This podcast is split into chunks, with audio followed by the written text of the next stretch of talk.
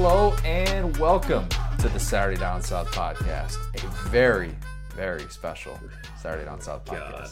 He is Chris Marler. I am Conor O'Gara. Ladies and gentlemen, that happened. The moment that we've all been waiting for, and by we... For one of us. I mean me. Not just specifically me, but I do think this is going to be specifically you. If you read the title of this podcast, spoiler alert, we interviewed Joe Moorhead. I interviewed Joe Moorhead. There you go. Let's call it what it is, Connor. Sorry. For a few logistical reasons, I interviewed him. We didn't do the typical 2-on-1. There could potentially be an opportunity down the road to do a 2-on-1 with Joe Moorhead. Maybe make a little trip to Starkville. Yeah. I'm just saying he did, by the end of the conversation, leave the door open for us to be able to come up to Starkville and, you know, check out things up there. So we could be doing that in the future. I'm not saying that we are, but we could be.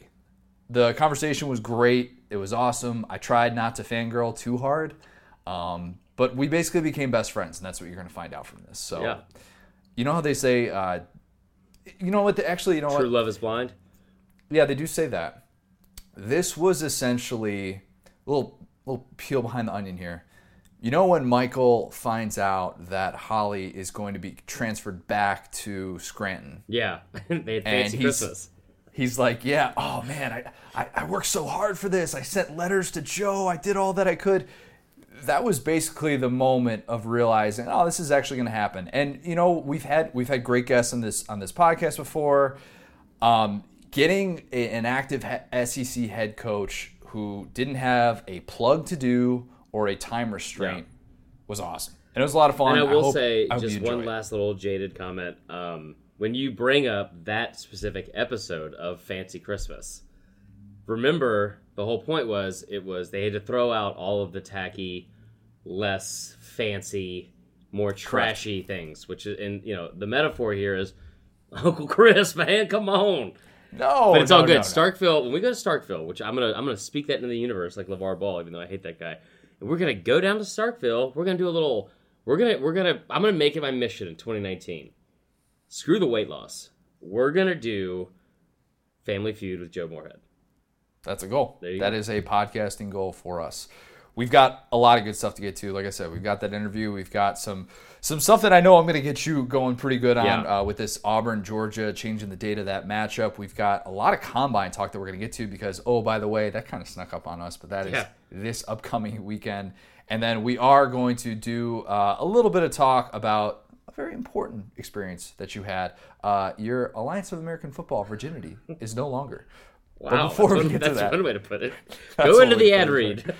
Before we talk about that, you guys know about our good friends over at Ticket City. Right now, I'm sure that there are a lot of SEC fan bases. Maybe you're a Tennessee fan. Maybe you're a Kentucky fan, LSU fan. You want to see potentially a game that could make or break your team's conference championship chances. All you got to do, go to Ticket City. They're going to hook you up. They're going to get you the best prices possible. All these games right now are very coveted tickets. I know Tennessee and Kentucky still have one more matchup left. LSU is LSU done with those matchups? They have the most favorable schedule. I think so. Forward? I think, but still, obviously, you're going to probably want to try and get tickets to go see that. That place was rocking on Saturday for that Tennessee game. It looks like a really fun place to be at. If you are trying to get tickets for any SEC basketball game, make sure you are doing so at TicketCity.com. Oh, maybe you want to get a little head of the curve, get your tickets to the SEC basketball tournament in Nashville. That's probably going to be awesome this year because Nashville is pretty great. So maybe you want to do that. Head on over to TicketCity.com. Make sure that you get all your SEC basketball tickets there. Ticket that you got yesterday. You went to the Alliance of American Football on Sunday. You saw your beloved Atlanta Legends get smacked in the face. I think I'm an Iron fan now. I think you converted that quickly, dude. The Legends are so terrible, and here's the thing. I had a blast, man. We got tickets. We were second row, we're on like the 30-yard line, 25, 30-yard line, something like that, on the Birmingham Iron side. It was a blast, man. We had so much fun. There's obviously things they could work on. Beer lines, voice of frustration here. Only one place that had hot dogs. Only one, Connor. I got a fire take. Hot dogs, overrated stadium food. You're one of that is. I'm I'm clenching my hands right now. I'm gonna punch three bites and you're done with a hot dog. That's fantastic. Yeah, no, and then you get another one. I want my food to last. Whatever. What are you talking about? Anyway, so hot dogs are fantastic. Everyone knows that. The Lions weren't great for that, so we missed like a decent amount of like the second quarter. That's just logistics of the stadium, whatever. But it was a lot of fun. The stadium itself was great. The atmosphere was fun. The Legends are so bad, and it's frustrating to me because there's different things this league could do and like this team could do to differentiate itself. I thought the ticket prices were a little bit higher than I was expecting. Those were cheaper than Orlando, too. Orlando tickets are really, really expensive. Dude, seriously, go look them up. It's bad. We got tickets for $40 a piece. I think all in all, it was like $100 total with like fees and crap like that. So that wasn't that bad. We were a second row, and it was a lot of fun. And again, we had a blast. Afternoon, go to a game, sure. I don't mind spending that. But like to be like anywhere near the front on the home side was like $85. Right. Which isn't necessarily a better seat because, you know, you're like, it was like further back away from the field. So that part was kind of frustrating. I thought they just could have done a better, like this, I don't want to start like getting on a rant about the coaching and the play calling because it doesn't matter to me as much as like, you know, if I'm not going to yell run the damn ball in an AAF game. I'm not going to do it. You thought about it. I love me Matt Sims. I love me some Matt Sims. He's a great guy. I, like I said, he was my old regular when I was at Houston. He's a good quarterback. He's a great, great person. I don't understand what you're doing if Aaron Murray has not been playing in it. Did Aaron Murray see Kevin Coyle? Like, what did he do to Kevin Coyle to not come into that game? Who hurt him? Because at this point, it's like you've scored one touchdown in 3 games. Why is Aaron Murray not in the game? And you're playing at home in Georgia. To me, that's a no-brainer. I've been saying this since day one, that it's a travesty that Aaron Murray is not the star, the face, the everything for the Atlanta Legends. Talk about legends in the state of Georgia. Yeah. Aaron Murray. I mean, that to me just is absolutely baffling. And maybe when he wins the starting job, which, I mean, that's a matter of time. Is it? We'll get him on the podcast to discuss what went on. It was mind-blowing because you have people at the game that are, like, they're there for... I said this in the beginning. Like, I thought it was going to be much less of a novelty and more like actual good football. And I think people kind of showed up as fans expecting more of like a novelty. Like they're not going to get like fully invested. Like, you know, like where if they lose, like they're going to go cry and yell into a pillow like I do when Bama loses. No, they're not going to do that. But at the same time, when you have that many different pockets of fans throughout the stadium chanting "We want Murray," and you're a league that's just trying to make it, you know, and you could say you're trying to, from every aspect you look at it, like, are you trying to win a game? Are you trying to appease fans? Are you trying to build a product that people are going to come out to? In all 3 of those areas, you have failed in Atlanta by not letting Aaron Murray step on the field one time. Steve Spurrier would have put in Aaron Murray like 3 weeks ago. We've scored 1 touchdown in 3 games, and we haven't made a change at quarterback. Or receiver. Put Aaron Murray in receiver. Atlanta's receivers are garbage. Orlando 3-0, Birmingham also 3-0. Just saying, we're gonna have a little kind of like a little Florida Bama national championship type feel. No, we're not doing that. We're not doing that. I thought you were gonna say something about like Florida Bama line. I was gonna be really upset. No, I wasn't gonna go there. Okay. Speaking of Georgia, though, this is something that got you really fired up last week. I was surprised how fired up you got about this. Really? Were you? I guess it's different. No, I guess maybe I shouldn't have been so much surprised. Okay. Yeah, I was a little bit surprised to see that you had such a strong reaction to watching what happened with this Auburn-Georgia rivalry, which is now shifting for the first time in forever. 1937. Auburn is going to not have to face Georgia and Bama in the final 3 weeks of the season. I'm going to sound like a Bama homer when I say this. And Auburn fans, I'll apologize to you and all that kind of stuff in advance. This pisses me off so much, not because they get an extra week off. I don't give a blank what Auburn does with Gus Malzahn and their schedule when they play Alabama. They've won on a kick six, and they've won on being a better team in 2017, okay? He's beaten them twice. Gus Malzahn's beaten Saban twice. I'm not scared of Auburn having extra rest. What pisses me off here is that this seems advantageous for one team, and this has been my favorite game and favorite SEC rivalry since I was a kid. This is my all-time favorite football game. It is, which is weird. And it makes me so mad that, like, I'm looking at a picture right here, right now, in my little office, little not man cave, but little area where we record, that's me and four strangers when we went out to, like, go to the Deep South's oldest rivalry last year in Athens, and the leaves are changing. It's a beautiful day. It is fall. It is fall football at its peak in the South. And you have, literally, this game started at Piedmont Park. I love everything about this rivalry, and I love the fact that, like, you don't get a long fall necessarily in the South, okay? Just the way, like, the weather is.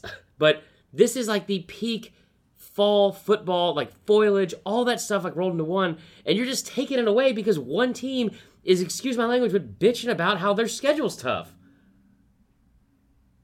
I'm surprised Georgia agreed to this. Yeah. That's the part that I'm struggling to understand, and we saw Vince Dooley come out and say, yeah, it benefits Auburn. I understand that Georgia's going to get the back-to-back home games, and maybe there is some other motivation there, but I've kind of wondered about this because we've heard for a while now, Kirby basically laid out what the agreement was going to have to be. And he's like, well, yeah, we're going to get two home games out of this if this is what's going to happen, because Auburn stands to benefit more from this. And Georgia is now flipping this series to where it'll play Tennessee at that time of year instead. Is that the benefit? Is that what they're banking on? I don't know what Georgia's doing. I don't know. And it's amazing to me, too. And, like, I just to jump back up on my soapbox, the fact that Georgia's doing this, switching the Georgia-Tennessee game, which that game has not always been played at the same time. I mean, you remember Herschel was there, his first game when he ran over Bill Bates. That was a September game, first game of the season. True. So this game is traditionally, I've always remembered it being like the first, second week of October, usually the first week. They played it in late September, all that kind of stuff. So they're going to switch that. I don't think that really matters much because Georgia's schedule is not difficult in November. I've heard a couple Georgia fans that complained about this. And they're like, I'm so tired of having to play Auburn in November, dude. And I was like, wait, what? Like, what? Explain. It was like, because then you got to play Kentucky, who runs the Wildcat offense, and then Auburn runs that stupid, like, spread formation, and then Georgia Tech run the triple option. It was like, you're not the victim here. you just let me throw that out there. It's mind-blowing to me that that's going to happen, and then in the first year, Georgia now is going to be playing Bama and Auburn back-to-back weeks. Like, what are you doing? I look forward to that. I look forward to your general state during that time, just as somebody who's going to be very fired up about the fact that you can't have your usual rivalry. You like to sit down on Thanksgiving morning and watch the Detroit Lions blow a game that they should probably win and watch those lead. Watch people wearing depressed pilgrim outfits, you know, wondering why they still root for the Lions.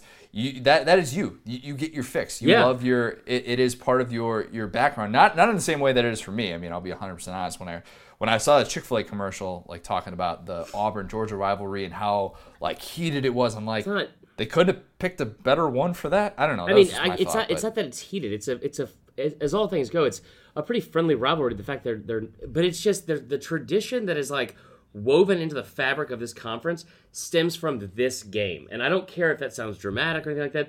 This game, I've been watching SEC football since I was old enough for my dad to prop me up on his knee, and this is the longest game I ever remember watching. I would rather watch this game.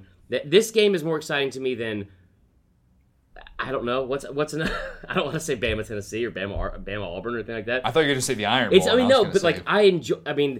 There's a lot more riding on the line for that game for me. But this has just been like, this is always Southern football at its peak. And you talk about like, I've never heard anyone, any Auburn fans, complain about how difficult their schedule is, having to go to Georgia and Bama in back-to-back years until the past couple years when both teams have been good. I've never heard it. I never heard it in the 90s, never heard it in the 2000s, never heard it. All of a sudden. The irony of this whole thing... And I don't know if this is probably unaddressed by Auburn fans because how could it not be?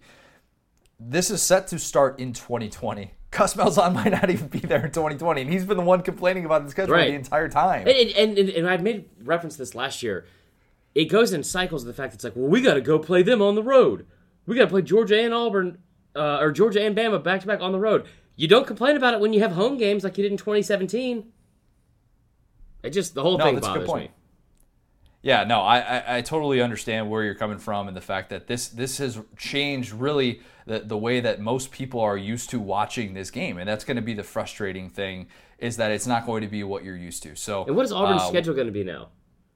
Yeah, no, that's a good question. I was trying to look at that on FBS schedules. They do a really good job of mapping out all that stuff, and I couldn't quite figure it out, because now they're going to have, if they do have that Georgia game in September.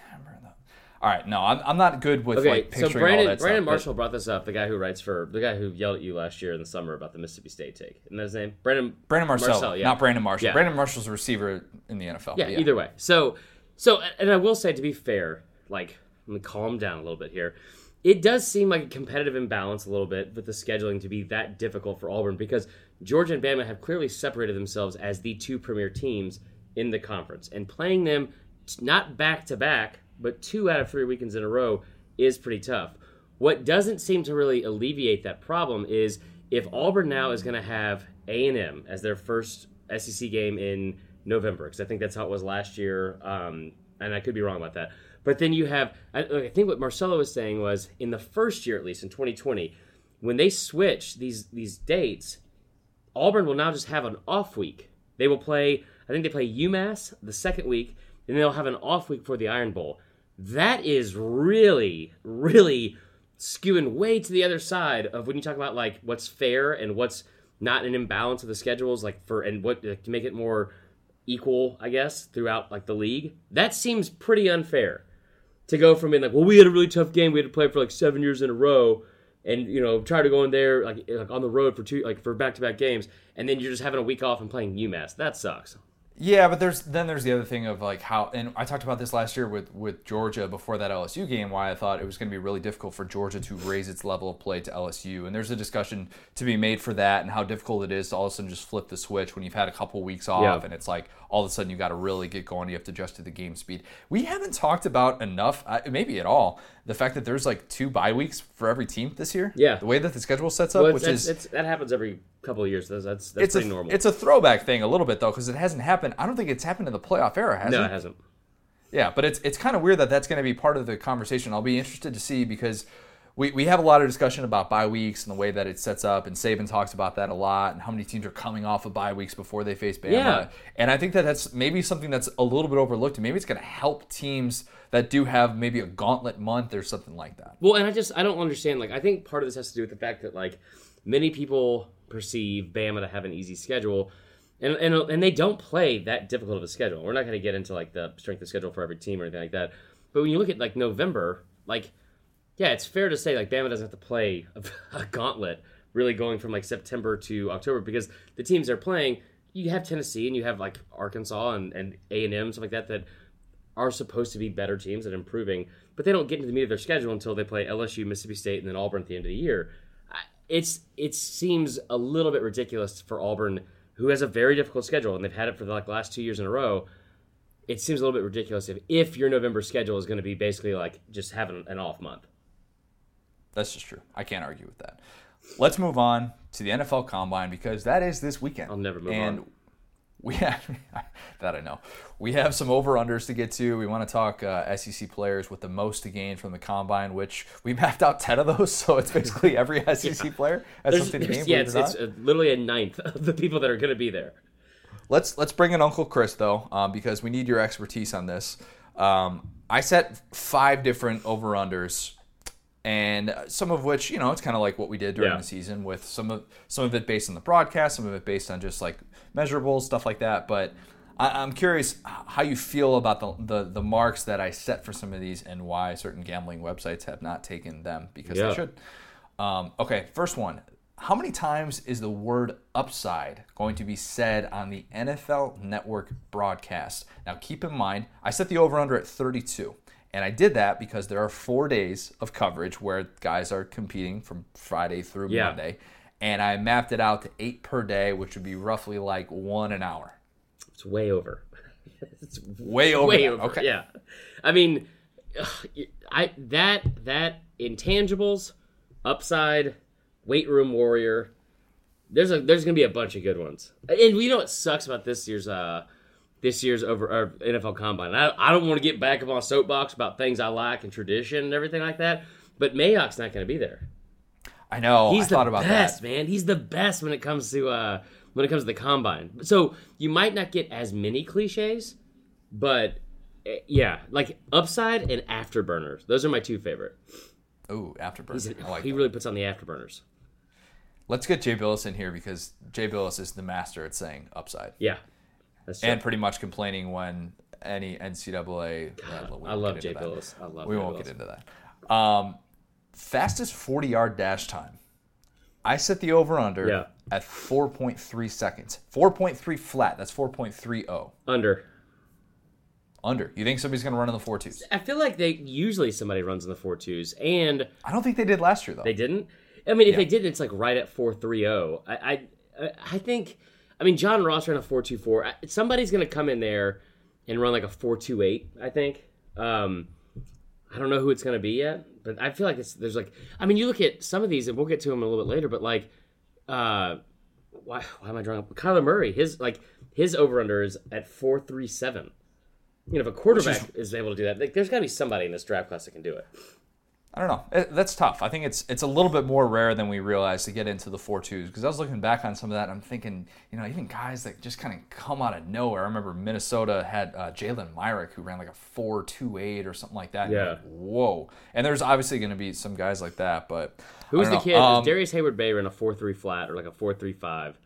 And he was the fastest of the combine, so he got like a top 10 pick from the Raiders. And I remember watching Todd McShay, and they were talking about him. It's like, oh my gosh, like Darius Hayward-Bey from Maryland just ran a 4.3 flat, fastest 40 time of the combine this year, and he like skyrockets. Like all of his draft stock just skyrockets. And they gave out like his player profile, and McShay was like, I have his hands graded as an F. It's like, he made his hands. That's arguably the most important part of what he does. So we'll see. Speed kills. People forget that. Yeah. They actually don't. All right, better question. Slowest 40-yard dash time. I set the over-under at 5.7 seconds. Now, keep in mind, this is not including Rich Eisen. Okay, that's what I was going to ask. I'm going to say under. Orlando Brown ran a 5.86 last year. That is... I don't know if I could run a 5.86. I feel like I could, right? I gotta stretch those. We were gonna do that. By the way. I'm glad we're not. Maybe we'll still do that at some point of some sort of combine workout if we can ever get into the same city. But I mean, like 5.86. That is. You should surely do a 5.86. Yeah, surely nobody's running a 5.7, right? Orlando Brown was pretty bad. There's got to be skinnier people this year, right? Well, it's not just the skinniness. I mean, Orlando Brown was at that point because the knock on him was, oh my gosh, what has this guy been doing for the last 3 months? Right, yeah. Because his entire workout was terrible. Did he bench like 225 like 11 times, something like that? Or like was it under 10? I don't know. With a stomach that big, though, you should just be able to bounce it off your chest 11 times. Without a doubt. I'm going to say under, though. It feels right. Okay, so you're saying that it's going to be slower than 5.7? No. It's going to be faster. Than 5.7, the slowest. Okay, all right. How many shots of Saquon Barkley's combine performance will we get? Saquon. That's good. By the way, talk to Joe Moorhead about him a little bit. Here we go. I set the over/under at 1.5. Over. And here's why. Because you're going to have running back. They're going to have like the running back day, like skill position day. So they're going to show it then. And then also the fact that it was only a year ago. And plus, he just put up. I mean, he's incredible. He's incredible. That's big of you to admit that. What? I just can't pronounce his name. I never said he was overrated or anything like that. He won the September Heisman. You can't call me wrong for that. Unbelievable. Well, he did. He did. He absolutely did. He didn't follow the traditional Heisman arc that many like following, but no, I do think that there's something to be said though for if they do like a piece on it. And then they don't come back to it. They won't do that. So if they do something where it's like 3 minutes just on Barkley's performance during the lull time, because they do this sometimes. This is the way that TV production works. So that's why it's a little bit lower than maybe you would have expected. But I would probably still take the over. Yeah. But okay. How many references / puns related to Evander Holyfield / boxing are we going to get during Elijah Holyfield's pro day? I set the over/under at 5.5. I mean, I'm going to say under. I'm gonna, and I don't like that I'm saying under, but that's, and it's a really good number too, 5.5. I feel like everybody gets it at this point, right? Man, they better. But like, it's also, but it's a new audience. It is. It's a new audience, and it's new people. It's like, it's gonna be. I mean, Dion's gonna say it at some point. Yeah, that's all. Oh, we got that 1-2 punch, or like something like that. Like, oh, here we go. Watch take like a jab step. Block his man, like it's gonna be something. Oh God, I'm already. Like I love Rich Eisen, but he can be a little bit corny sometimes with some of those lines, and he's gonna slip those in there. Yeah, and I love. Puns, I think that the over is interesting. Yeah. Okay, so here's a few that I have found, courtesy of BetOnline.com. Fun fact: do not copy and paste anything from BetOnline.com into your Word document because it will ruin it forever. That is true, Marler. So Connor had a tough start to the day. Okay, all right, so here you go. There's a couple in here. So these kind of surprised me. Bryce Love from Stanford, all right? Over-under his 40 time, over-under 4.38. Whoa. I thought he was like a big laboring... I mean, no, he's not big. No, he's very quick. But I didn't realize he was a 4.38 guy. I don't think he'll get that because he was injured for basically all of 2018. Yeah. He came in as the Heisman favorite and then ended up... not having the year that many expected him to. I'd be surprised if he goes under 4.38. Yeah. Haskins, over under 4.71. Now, to put this in perspective, when I saw this, I was like, that's over. Like, he'll be at 4.75, 4.8. Bryce Love, the odds for the over and the under are both minus 120. Haskins, over 4.71, minus 500. Under plus 300. Like, all right, why even have the odds, man? Just move the odds up. He will still be slower than that. Yeah. Haskins moves better than people give him credit for, which is like the whole Stephen A. Smith thing. Obviously, Stephen A. Smith obviously a runner, right? Like he's more of a mobile, scrambling quarterback. But he actually moves. He moves pretty well. It's not that he can't move. Yeah. It's that he doesn't because his arm is so much better than his legs. That's fair. Okay, we're not gonna do that one. Fastest 40 will be from an offensive or defensive player. That's kind of interesting. Okay, now here's one that I thought was pretty good. Hunter Renfrow, over under 4.6 seconds of the 40. Ooh, I'm gonna say under. He's gonna be quicker than that. Yeah, it's actually minus 200 for his under, and then plus 150 for that. Now here's a good one. Kyler Murray, I told you, is 4.37. The over is minus 300 on that. Trace McSorley, your boy. Over or under 4.65? Over, because he moves well, but not like an up and down sense. And he's also coming off that ankle injury in the Citrus Bowl. That's plus 200, and the under is minus 300. So you might want to jump on that. All right, last one. Let's see here. Where'd it go? Oh, Josh Jacobs, over under 4.5 seconds. Oh. Nah, I don't think he's going to test as well. That's a weird thing to say. I realize that. Yeah, I don't think he's going to test as well. I think he's one of those guys that, and this might come back to bite me. I think he's maybe a little bit more one of those like game fueled guys where just kind of lights go on and he's ready to go, and it's just different comparing the combine to an actual game setting. So I don't think he's going to run that quick, and he's bigger, so it's not like he has to run a 4.4 or something like that, or he's going to get docked, but. I think he's going to be a touch slower than that. Last one. Do you think someone's privates jump out of their spandex underwear like Chris Jones did 2 years ago? Oh, gosh. That was so bad. I remember they were talking about him in the AFC Championship game, and I was like, Chris Jones. They're like, he's had a breakout season. And I was like, oh, breakout. Now it all makes sense. Yep. I remember this. Yep. Oh, anyway, take us into the SEC players the most to gain from the combine here, Connor. By the way, Chris Jones, his quote after that was, "The hammer came out." Oh, wow. Good for him. What do you do at that point? Because like that whole thing, it's like it's an odd broadcast because it's like there's not fans. It's just guys watching other people do like these workouts. And it's like, all right, there he goes. Yeah. All right. Well, he's moving. Oh, that's good. Oh.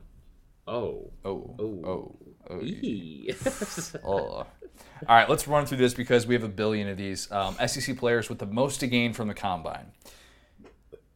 Jared Stidham, guy that I said is the most intriguing SEC draft prospect for a variety of reasons. He obviously had the year that he did where you could easily make the case that he regressed and that he struggled playing Gus Malzahn's offense. How much of it was the offense? How much of it was him? Mel Kiper had a quote a couple weeks ago where he came out and said that he was a bit underrated, could be one of these second-round, day-two guys. MVP of Senior Bowl practice.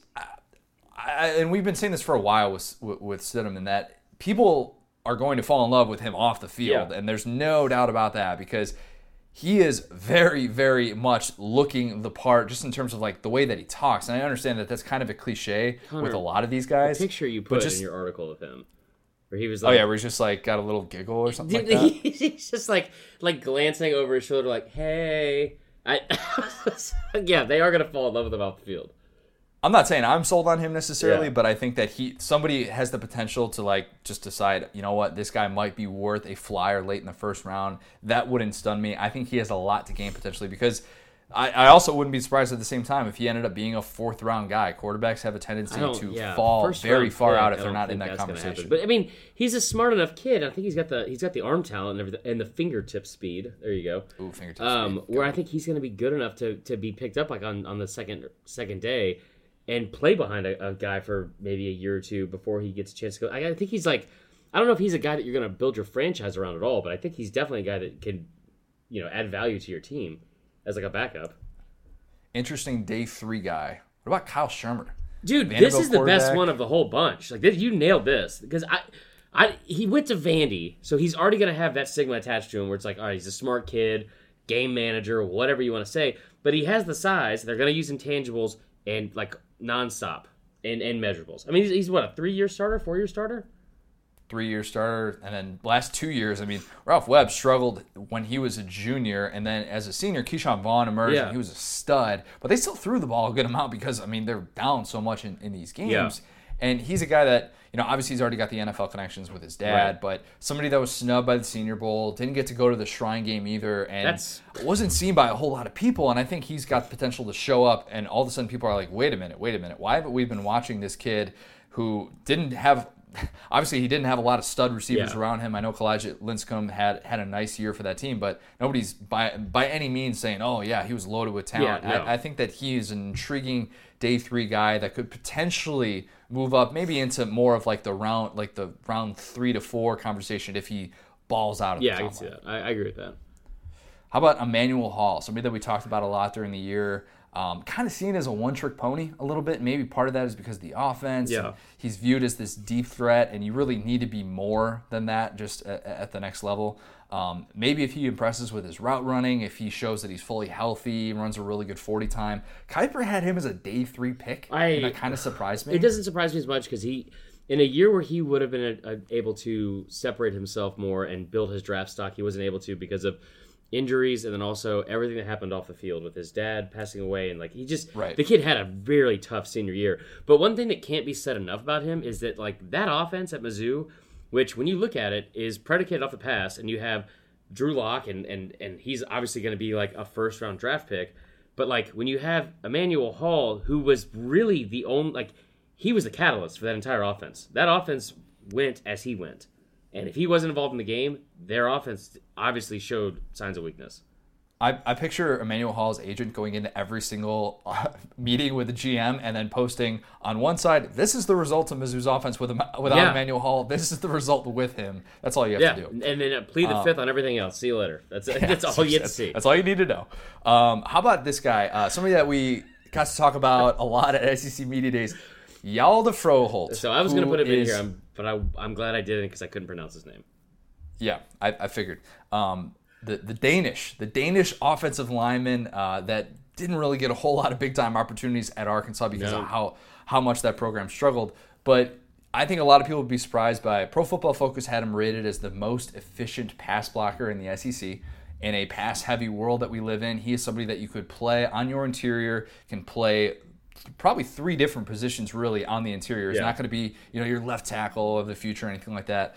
But if he tests well, he's somebody that could probably climb several rounds because the more I see him and you read about him, you're just kind of like, this could easily be one of those guys that ends up being a 10-year starter in the NFL. Yeah. And if you're drafting in the late rounds, you want to get that guy a little bit early. So it wouldn't surprise me if he tested well, if he was able to rise. I'd agree with that. I mean, again, I refuse to put him in here because I couldn't pronounce his name. That's fair. Yeah. All right. Dawson Knox, Ole Miss tight end. No, he wasn't part of NWO. Not a guy that was viewed as one of these freakish receivers. A.J. Brown, DK Metcalf, I think they should go to the gym because it looks like they haven't been working out. Goodness gracious, man. Dawson Knox wasn't part of that group, and he never had a collegiate touchdown, which is unbelievable. Yeah, I don't know why you threw this one in here.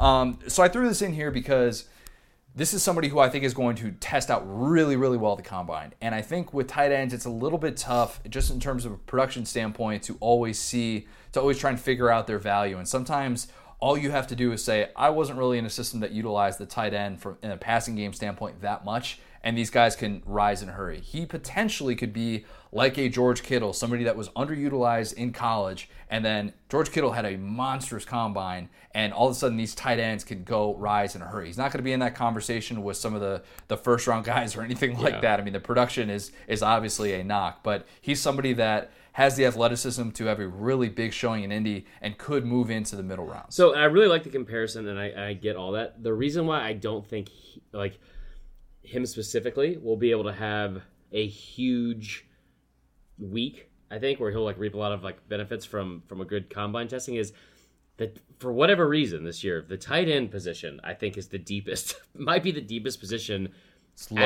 besides maybe the defensive line.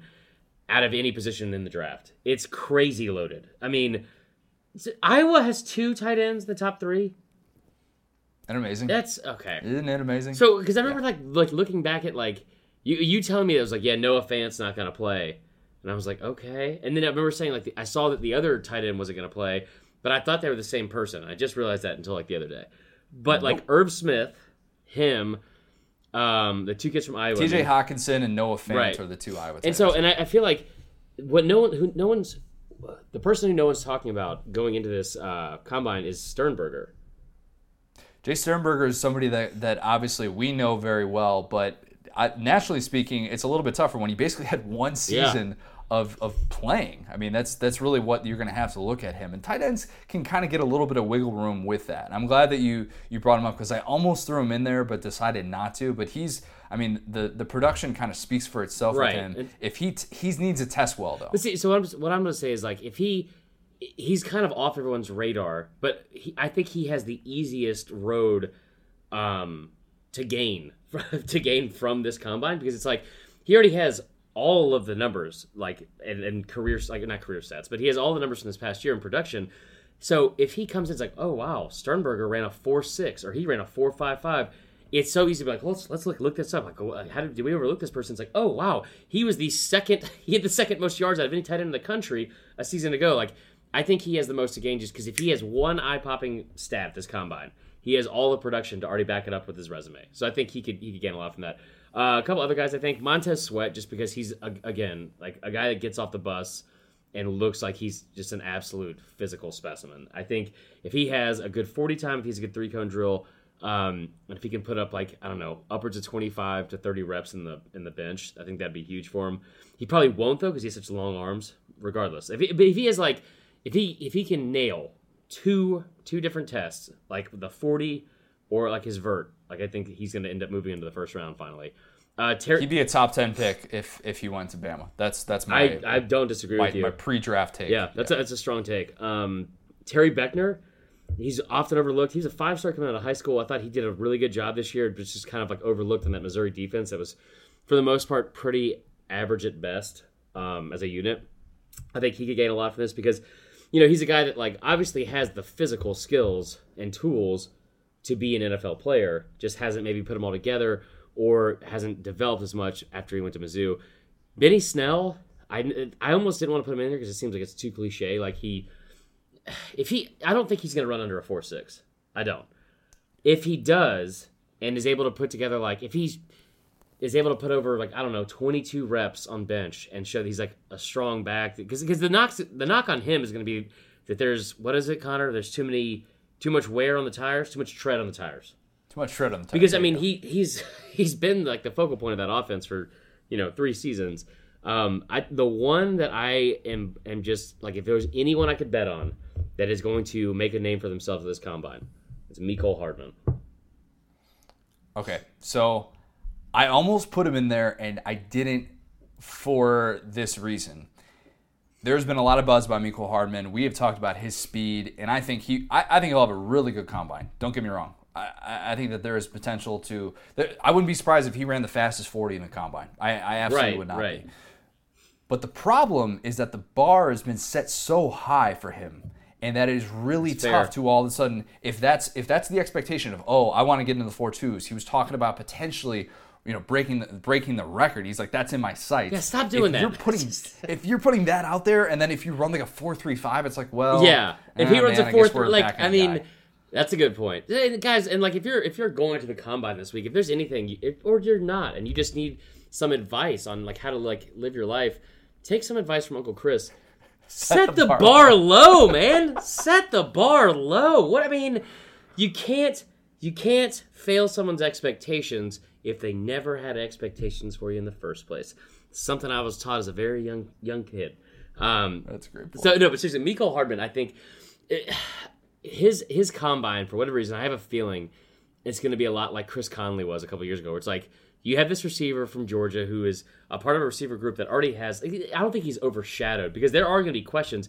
It's unlike the Sternberger thing where if he has like one test, it's like an eye-popping number that he puts up, and they look at Sternberger's resume, it's like, oh, wow, yeah, he had all of the stats to back up, you know, his great season. Hardman isn't going to show up as much in that. It's like, well, how come he didn't put up better numbers in, you know, doing this? Or, you know, I think he's one of those guys that can do a lot of different things for a football team, like in the return game or as a receiver or anything like that. I just have a feeling he's going to go up and, like, jump over 42 inches, run a sub 4.35, and just be an absolute nightmare, like in for like a lot of defensive backs. I mean, he's so physically talented.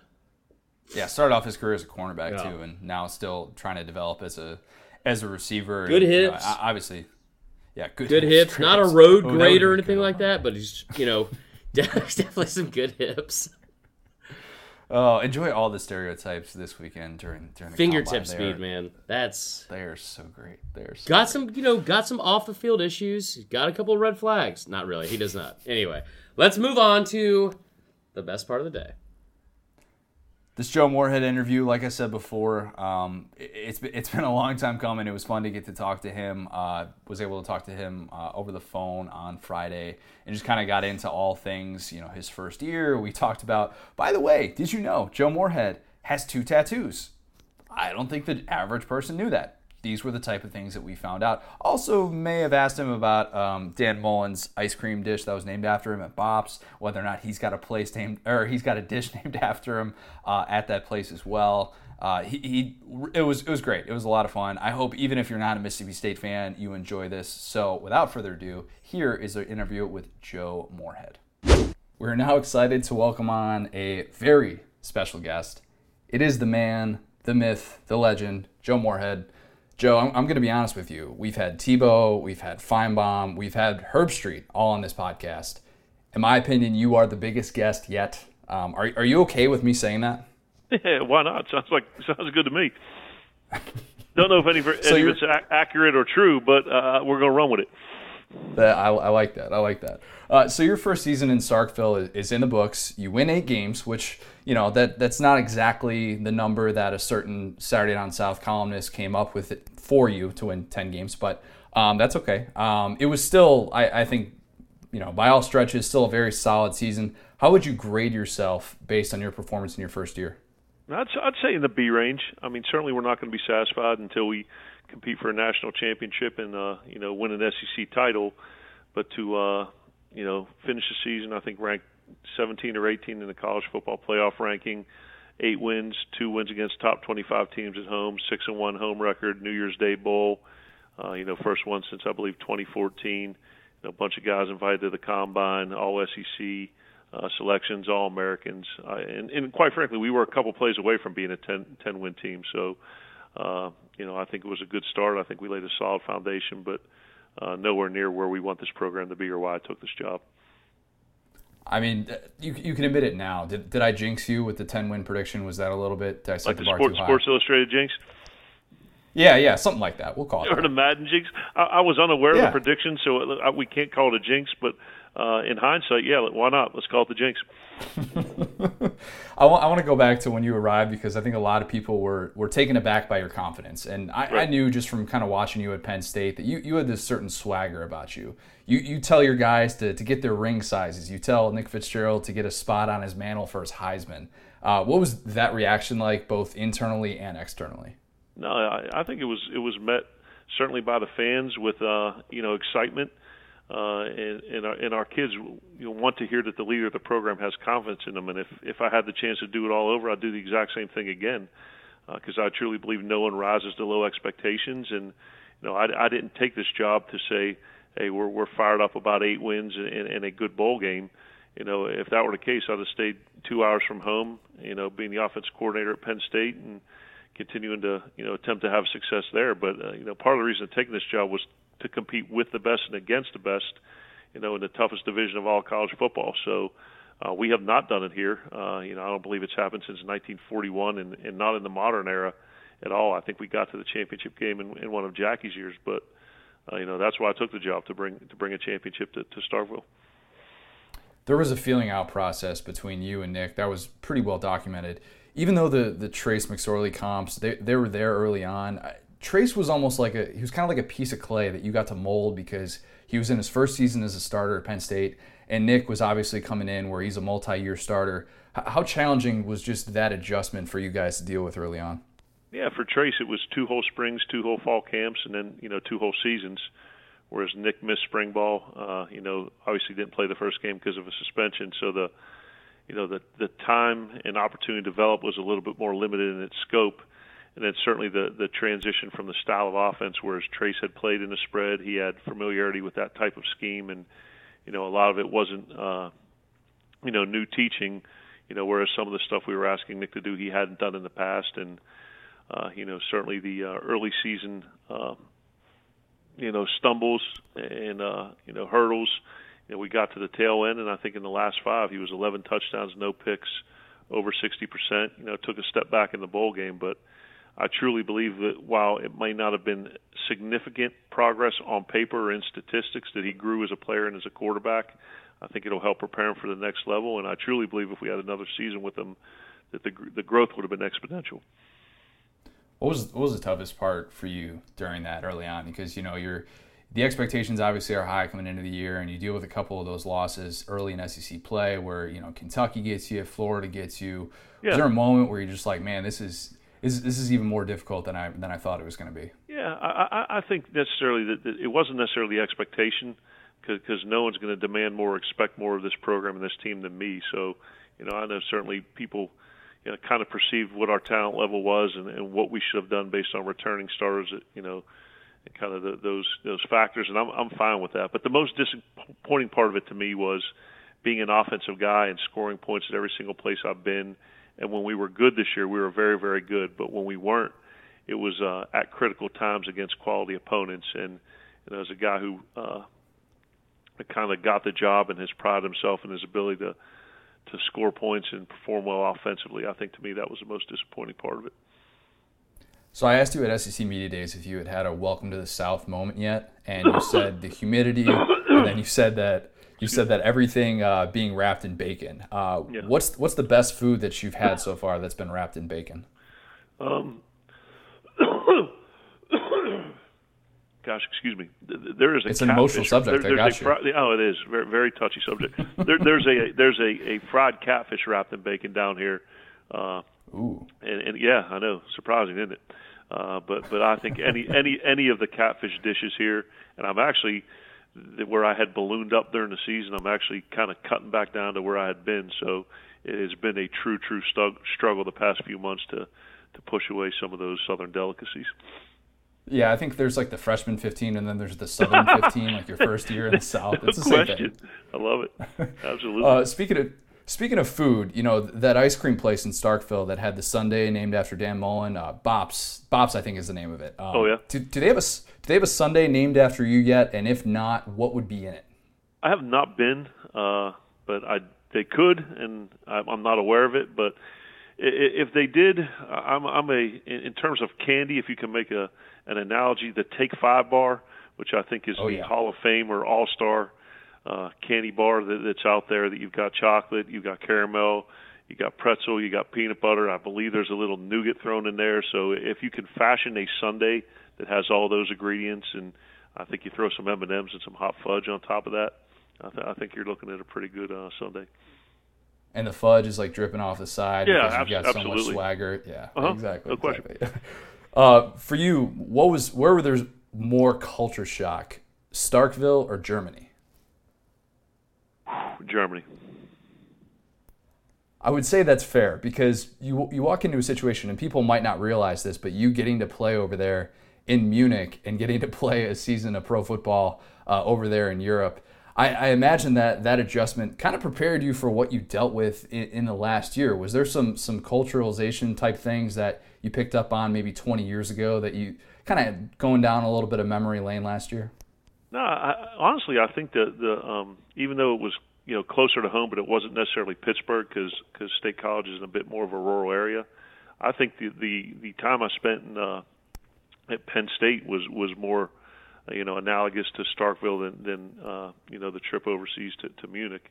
I think the biggest thing there was kind of the language barrier, not speaking a word of German, and getting over there, and there were only a couple Americans per team.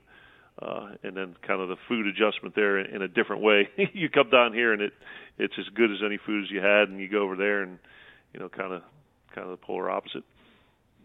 I always think those German cadences would be epic if you just get some of those pre-snap. Those would be really good. It was definitely an interesting 3 to 4 months. I do ask that a bit tongue-in-cheek, because the skepticism about you succeeding in Starkville because of your lack of Southern roots, I think it was blown out of proportion. If you don't win games, nobody's going to be like, well, if he had been that tight ends coach at UAB instead of spending all those years up in the Northeast, he would have won. Do you kind of get tired of hearing some of those comments? Not early on, but I mean, it kind of rolls off your back because it's not true. It's not based or founded in any facts. It's more of a subjective thing than an objective thing. But we've done great recruiting. The people in the town have taken well to my family and I. The kids on the team love us, and ultimately, like you said, it's a results-oriented and driven business. That if you can coach, you can coach. If you can recruit, you can recruit. If you can, build and forge and cultivate relationships, off of a genuine kind of nature, people are going to take you, and they see through BS. And I think that's, been the biggest part of the assimilation down here is that, people see me out. They see me at my kids' games. They see me at Dollar General buying stuff. And, I don't want to say it's just I've been who I am, and I think that's made the transition a lot easier. Joe, what are you buying at Dollar General? You got enough money. You don't have to – I mean, Dollar Store? Dollar Store? Yeah, there's a lot of them down here, but we do have pets. So we get our cat food and cat litter at Dollar General. That's a really good idea. I should look into that. Yeah, they kind of look at the car. The people are a little shocked. You put the stuff on the counter and you hand them the car, and if they're not paying attention, they kind of look up and they're like, "Oh yeah, coaches." I say, "Yeah, my cats go to the bathroom too. We need to figure it out." Everybody poops. That's what I always say. Exactly, like the book says. Exactly. The alley-oop celebration that you guys do, is that your way of basically just giving your players a chance to kind of dunk on the haters? I didn't think of it symbolically that way, but I guess that's one way you can look at it. But, that goes back to kind of what we've done at Fordham and certainly what we did at Penn State and Trace's trademark swing. And if you look hard enough, you'll find Saquon doing the exact same thing where, he would catch an alley-oop and dunk it coming off the field from a touchdown. But I just think, we work too hard and put in too many hours, and you want the kids to enjoy it and play it like a kid and have fun, and to me that's the best part of it, to celebrate success, because it's too hard at this level to score touchdowns and stop people and have success, and you want to make sure the kids understand that it's still a game and they're enjoying themselves. I wanted to ask you about Saquon for a little while, just because seeing him blossom over the last 3-4 years, and not just the NFL success, but going back to when you first got there and he really takes off in your system. You've been coaching football for 20 years. I mean, is there a better player that you've seen? Seen or coached? I don't believe so. And, you know, I was very fortunate. Actually, two running backs, you know, from the same area that I coached, both went in that draft. Chase Edmonds to the Cardinals out of Fordham. He was a Central Dauphin kid. And then Saquon. But I think, and it's not cliche, and I think it probably rings true as you see him, you know, being interviewed or, you know, in his multiple endorsement deals now, that he is truly a better person and a better teammate than he is a player, and that's saying a lot. He is genuine. He is well-liked. He cares more about his team than he does about himself. And when you combine that with the type of physical tools and football ability that he possesses, you know, that's why, you know, he's probably on every billboard in Times Square right now, because he deserves to be. I mean, he's one of a kind. You know, they broke the mold with him. When you're recruiting a running back to come to Starkville, is it fair to assume that you don't leave that recruit's living room without bringing up Saquon? No, absolutely, and not just Saquon, but the history of success that running backs have had in the system. You know, going back to 1AA at Fordham, and that kid's in the NFL now. Back to UConn, you know, Jordan Todden, who played about 10 years in the NFL, Andre Dixon, and then even a kid we had at Akron named Dennis Kennedy. This has been a system because of the RPO nature of it, and you're handing the ball off to the running back or getting him the ball in space against advantageous numbers, and you don't have to make people miss at the line of scrimmage who are unblocked. It's allowed them to produce some pretty impressive numbers. And when you have when you combine that with the type of ability these guys have, then it really becomes something special. Tell me about your first Egg Bowl experience. It was interesting. Whew, yeah, it sure was. You know, I spent an entire year, and I get along exceedingly well with Matt Luke. I think he's a great guy. We sit next to each other at meetings, and both of our kids play travel baseball. So I really enjoy Matt Luke. I think he's a good coach and a good person. Spent a whole year trying to not pour gas on the fire. It went well for about three quarters, and then, you know, kind of went off the rails. So that was, you talk about a welcome to Mississippi moment or welcome to the South moment. You know, that was the welcome to the Egg Bowl moment. You told your players afterwards to play with class and not to take you-know-what off of anybody. Yeah. Do you have any plans to get that phrase tattooed onto your right bicep or maybe get that trademark, something like that? I do have two tattoos on both upper biceps. So they're covered right now. What? But I think I think the trademark would probably be a little bit more applicable. Wait, Joe, what tattoos do you have? I have the Superman emblem on my left, and then I have an Irish cross with my family's name around the four sides of it on my other. I love it. Oh, wow. I didn't realize that. I don't know how I didn't know that. I'm trying to convince my wife that I'm going to get one more, but she's like, hey, 45, gray hair, another tat, not a good look. Well, what's your next tat going to be? I was – the scuttlebutt was I was going to get a 412, a Pittsburgh area code somewhere, inside forearm. You know, that was kind of the thought, but I'm meeting that with much resistance. I mean, I think if you do, actually, regardless, even if you just have the two tattoos, you should really think about just going sleeveless throughout the spring, throughout the fall. Just kind of remind everybody, hey, I'm in business. These arms are best kept undercover. That's why I wear long sleeves on game day. They're not meant for public consumption. You're happy at Mississippi State now. Life is going really well for you. I know you're focused on the future, but after that 2016 season. You interview at Purdue, you're a candidate at UConn, and you probably had a handful of other places that you could go to. Few assistants, if any, were more coveted than you. Ultimately, you elect to stick around at Penn State for another year. How close was your life to being drastically different than what it is today? Following the 2016 season? Right. Yeah, I mean, obviously when you're on a team that performs well on your side of the ball,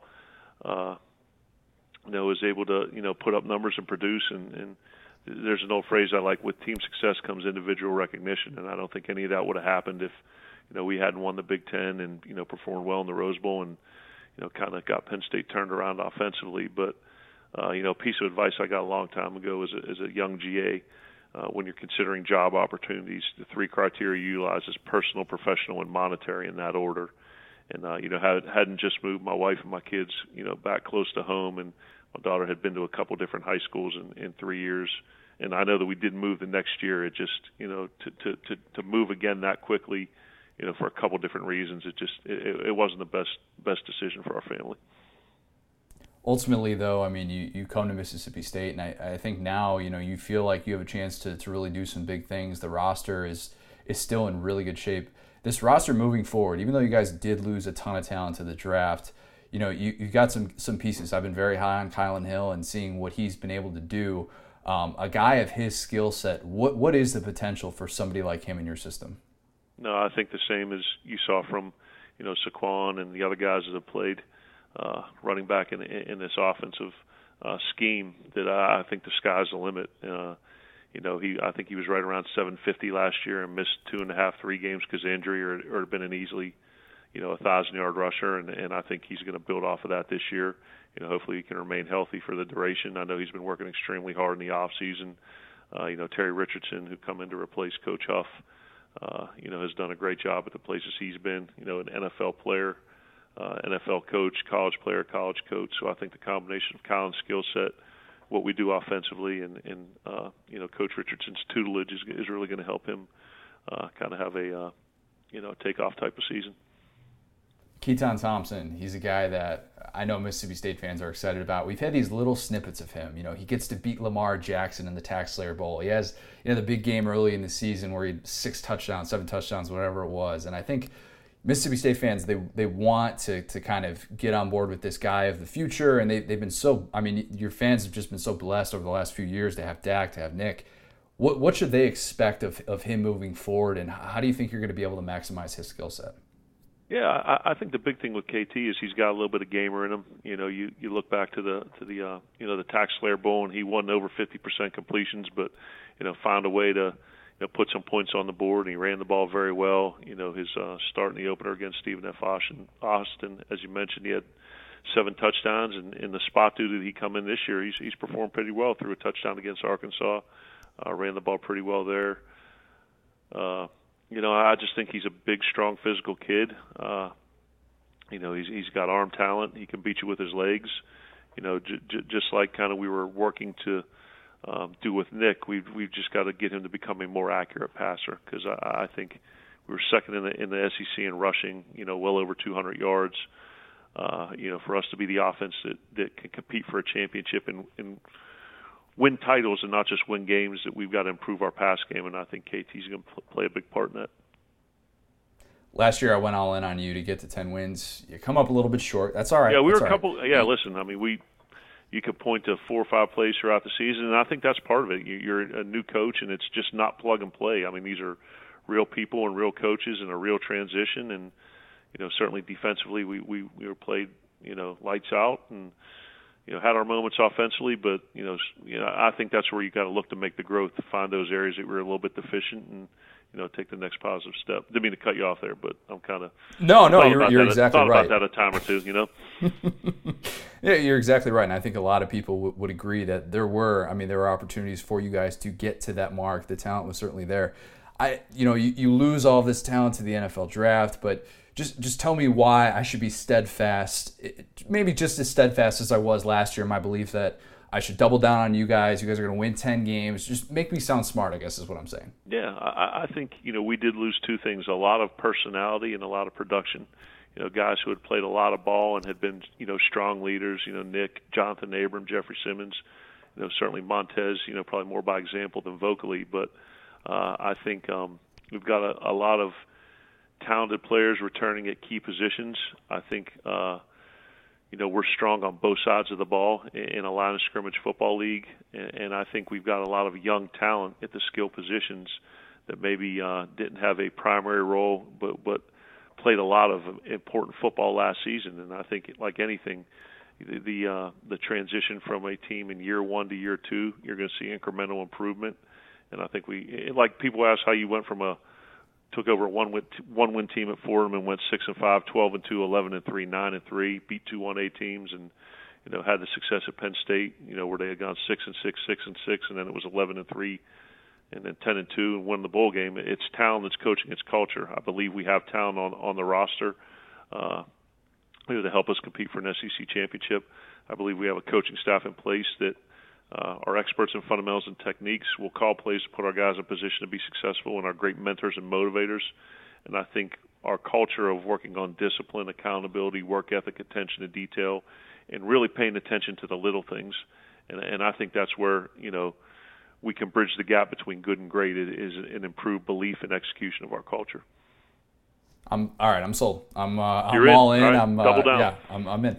I'm doubling down. Joe, I do appreciate you joining us. I hope that maybe this conversation convinced you that, you know, I know you got a lot of open analyst jobs. That's the way that works now in the SEC. Maybe if I float my resume over to you, you know, you consider me for one of those analyst position. I'm just going to throw the feeler out there, and if you want to respond to me, that's totally fine. Throw it all against the wall, see if it sticks, brother. I love it. Hey, what the kids say, shoot or shoot. So, hey, you shot your shot. What are you going to do? Amen. Just like, you know, like an alley-oop, like a, you know, after a touchdown that you guys exactly. Great thing, segue. Love it. Joe, appreciate you coming on. We'll do this again soon sometime. Let's do it, man. Have a great day. Yep, you too. All right, Hill State. That was a lot of fun to get to do that. Like I said, long time coming. The reason that, and I don't know if I've ever explained this, but the reason that I dig Joe Moorhead was sort of confirmed in that interview. His swagger. To me, next level. I'm all in. I'm all in again. I'm doubling down. That's what we're gonna do. You heard it here first. Mississippi State will have 17 wins next year. Boom. Etch it in stone. Can't wait for it. Let's get to fourth and wrong. All right, so let's get into some fourth and wrong. These are questions we ask audience participation for every single week on social media. First question here, Connor. What are your thoughts on themed cruises? I personally have never been on a themed cruise. Right. Now, I have been on an actual cruise, and while on that actual cruise, which was a lot of fun, not typically my type of vacation. We're a little bit more of like, we kind of like to do our own thing. We like to do stuff that's not so planned out by, you know, a massive corporation, something like that. Right. The cruise itself is fun depending on the people that you have around you, but a themed cruise, it might mean too much. I'm just gonna say that. Whatever the theme is, that'd be a little bit like the Elvis themed cruises. I've seen those. And the question was from Josh Talley on Twitter. I'm sorry, I should have prefaced it with that, because you know how Josh is. No, I'm kidding. But he brought up, he said kind of like the Crimson Tide themed cruise, which I didn't know was a thing. And oh yeah, and that sounds awesome because I love Bama and I would love like. One cool part about that AAF game yesterday was there was, I don't know if there were more Legends fans or Iron fans. There were more Bama fans than anybody. And so that part was pretty cool. I don't know, like, don't take this in the wrong way, Bama fans, or do, because I don't care. It's one thing to go be around your favorite thing. It's another to have to be around the other people that support your favorite thing. I don't know if I want to be stuck on a ship with Bama fans, is what I'm saying. Speaking of that, the Alliance, the Apollos, the Orlando team, yeah, the AAF, they have a cruise coming up with Spurrier, an Apollos cruise, which I bet they're going to get a decent amount of people for the Spurrier fact alone. Dude, I tagged you in this. With Spurrier. I said, is this like the SDS podcast spring break? I'm not going to dismiss it. Yeah, but at the same time, like, might be a little bit tough. Yeah, I went on a cruise one time. It's cool because you can save a lot of money for the most part, but like. It is, I will say, sneaking alcohol. Do you, though? I did because I was in college and I didn't tip the entire weekend because I was a terrible person. Wow. It's one of the more embarrassing things I've ever done as a person, because especially like working in the hospitality industry after that for a long time. I was a college kid. I was so broke. Like, I will say the most innovative and creative I've ever been sneaking alcohol somewhere was the cruise ship. I did a really good job with that. That surprises me 0%. Okay. Second question. Spring training baseball in Florida or Arizona by yourself. Which one are you taking? I live in Florida, and I could go to spring training if I wanted to. Oh, sick brag. God. But I'm an Arizona guy. I went to Arizona when I was in 6th grade for spring training. I spent a week there. It was one of the best weeks of my life. Really? It was awesome. I went to 4 different games while I was there. Got to see the Cubs playing in the Grapefruit League. It was fantastic. I would go there in a heartbeat. I've never been to the one in Arizona. I played at Dodgertown, sick brag, when I was like 15, which is where it was like one of the first spring training like villages ever in baseball history, where like Branch Rickey came up with this idea where they was gonna have like spring training, like where all the players would go get ready and all kind of. So they had Dodgertown was like a place in Vero Beach, Florida, where like all the players lived in these like, you know, bungalows and stuff like that for like a month before the season. It was really cool. I would say Florida just because I like Florida. There's a beach. There's not really a beach in Arizona. You could go to the beach. I remember playing at places like in Jupiter and Fort Myers and Florida. What I've been told, there's a lot of fun extracurricular things that happen in Jupiter. Whoa! So too soon. Way too soon. Goodness next gracious. Question. Okay, somebody asked us last week: favorite roller coaster, or what is your favorite theme park attraction? I'd probably go with Raging Bull at Six Flags back in the day. Okay, is that Flags like at specific to where you're from? No, they have Raging Bull everywhere at Six Flags. I could. It's a popular ride. I think something backs me up on this. First off, I don't like the way you said Six Flags and said Six Flags. I said it with a question because I'm not 100% sure of myself because I've been to Universal a few times and I think Universal's a lot of fun. Yeah. I don't know. I don't like that all these rides though. So I went like a month ago to Universal and all these rides are transitioning to the virtual reality thing. That's stupid. If you get motion sickness, it's terrible. Well, and also, what I don't like about going to Six Flags is my stepdad taught me this when I was young. It's the best thing, one of the best things, advice I've ever heard in my life. Go when it's supposed to rain, like a misty day, not like overcast, because nobody wants to go on days like that, and there's no lines. Yeah. I see. I'm not. I like roller coasters. There's one, the Goliath at Six Flags over Georgia, Six Flags. As you would say. I said it like a question because I wasn't sure of myself. That's Saquon Flags over Georgia. It is that one's awesome. Now it's terrifying because it's you're up.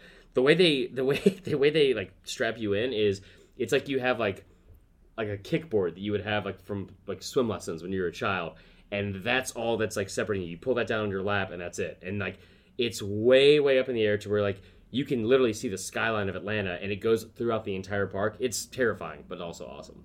Also, my favorite attraction is skee ball. I can't get enough skee ball. Yeah, you're way too into skee ball. Love skee ball. Okay, last one. This was just submitted to us. This is from, let me pull up this name, Jake Gordon. What is a rule your parents made you follow as a kid that you still follow today? So this is going to be a cop-out. Oh, God.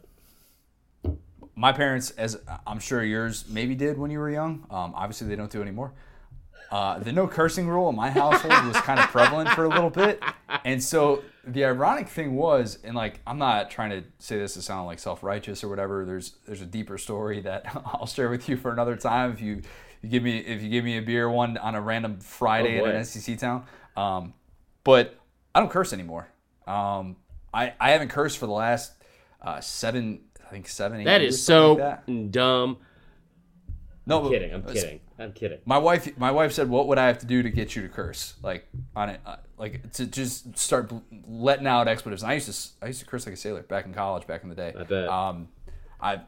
I've changed, but and now, ironically enough, if I wanted to swear in front of my parents, or in front of my mom rather, I could very easily without any sort of repercussions. But that was the one that I had growing up. That, ironically enough, has drifted, and now I've taken a different stance on that whole thing.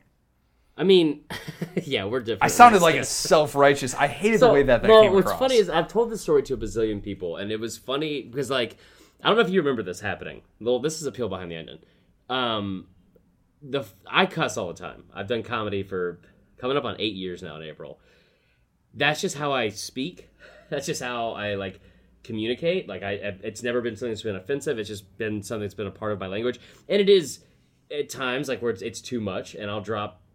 things were Pastor Patty Sue, Christopher, no sir.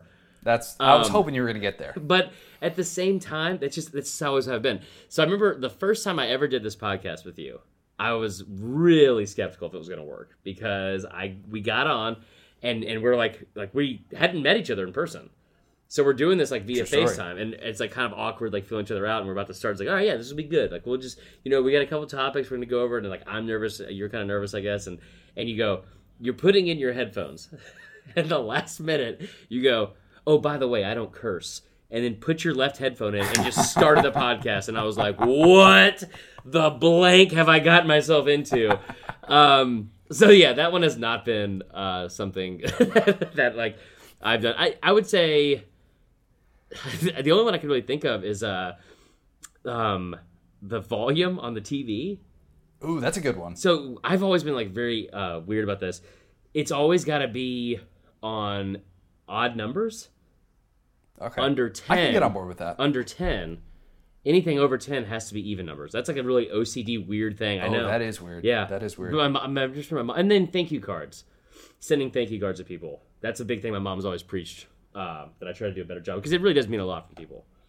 So send a thank you card. Yeah. Very underrated. There you go. I came off like such a... Why don't you shut the up and go on It Might Mean Too Much, Connor? Go ahead. All right, let's close things out with this. This came out today via The Advocate. This stuff writes itself. So 3 men were accused of stealing a John Deere vehicle, probably some sort of tractor, mower. You can kind of fill in the blank there. They were accused. They're accused of stealing it from the LSU locker room.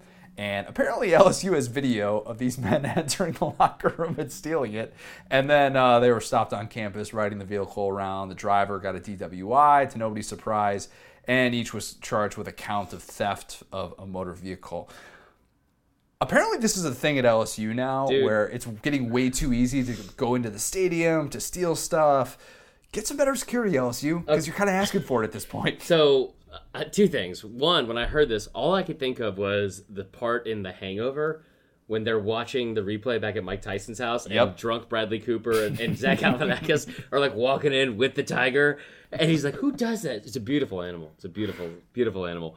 But no, so this is. I'm going to tell a story real quick because it's relevant here. I had 3 friends that got almost arrested in college. Actually, they did get arrested. First, stealing a golf cart on campus at the Georgia College and State University campus in Milledgeville, Georgia, and one of them, they were drunk and they were walking home and they saw a golf cart and they got into it and a cop saw them and they ran. And I remember I got a voicemail from my friend who called me and quoted a T.I. lyric and was like, "I told those cops, man, I'm fast as lightning, bro. You better wear your Nikes, bro." So I called him back the next day. He was in jail. He was not faster than lightning. And so the reason why it's relevant is because to this day, those 2 guys, because one of them ratted out the other one, and they hate each other. And they're both going to be on my bachelor party this August. They haven't spoken to each other in 12 to 13 years. So maybe I'll do the bachelor party in Baton Rouge, and we'll just go down there and bear the hatchet, huh? That's a good idea. I was just thinking to myself, it's probably better to say that line than... Better to go with that T.I. line as opposed to like rubber band man wild as the Taliban. Just a thought. He's got some tough lyrics. could have been worse. Could have been worse. Yeah. We've got one 5-star review to get to. This is from, I'm gonna mispronounce this. I'm Saquon. I'm very, very certain that this person just put in this name to mess with us because we are not pronunciation guys, as we know. This is from Bulbasaur, man? I don't know. I'm sorry. But this subject, get your game days right, y'all. You had me at SEC football. Join the guys and the occasional guest for some bi-weekly tailgates full of predictions, hot takes, recaps, and all the latest news of all things athletic. While focused on the goings-on of the promised land, aka the SEC, the guys are very knowledgeable with nationwide sports coverage year-round. Grab your Texas Pete, drop a tailgate, and a cooler full of alcohol, and get ready to be as well-versed in sports as your dad has always been. What are you waiting for? It's game time. Boom. I'm about to run through a wall. Man, looks like I gotta pee. Whoa, okay. That was weird. Let's never let that happen again. What? That was... All right, I got to get queso. Yeah. All right. That was a good episode, man. That was fun. That was great. Make sure that you are watching Marler on Facebook Live. Are those still Monday night at 8:30? Monday or Tuesday. We'll play it by ear. Usually it's Monday night. We might do it Tuesday night. Check the notification on your phone. Yeah, exactly. Check that out and make sure you're keeping up with social media and all that good stuff. Following along with the website because you've been pumping out these great articles. Thanks, man. Yeah, you're welcome. Appreciate that. If anybody has more adorable photos of Jared Stidham, please send them our way because those are great. And stop stealing cars and John Deere tractors. Allegedly. Yes. But there you go. Special shout out to Joe Moorhead for coming on. We will do that again sometime soon, hopefully. So, Coach O, what do we need to remember? Drive it like you stole it. It might mean too much. Talk to you next week.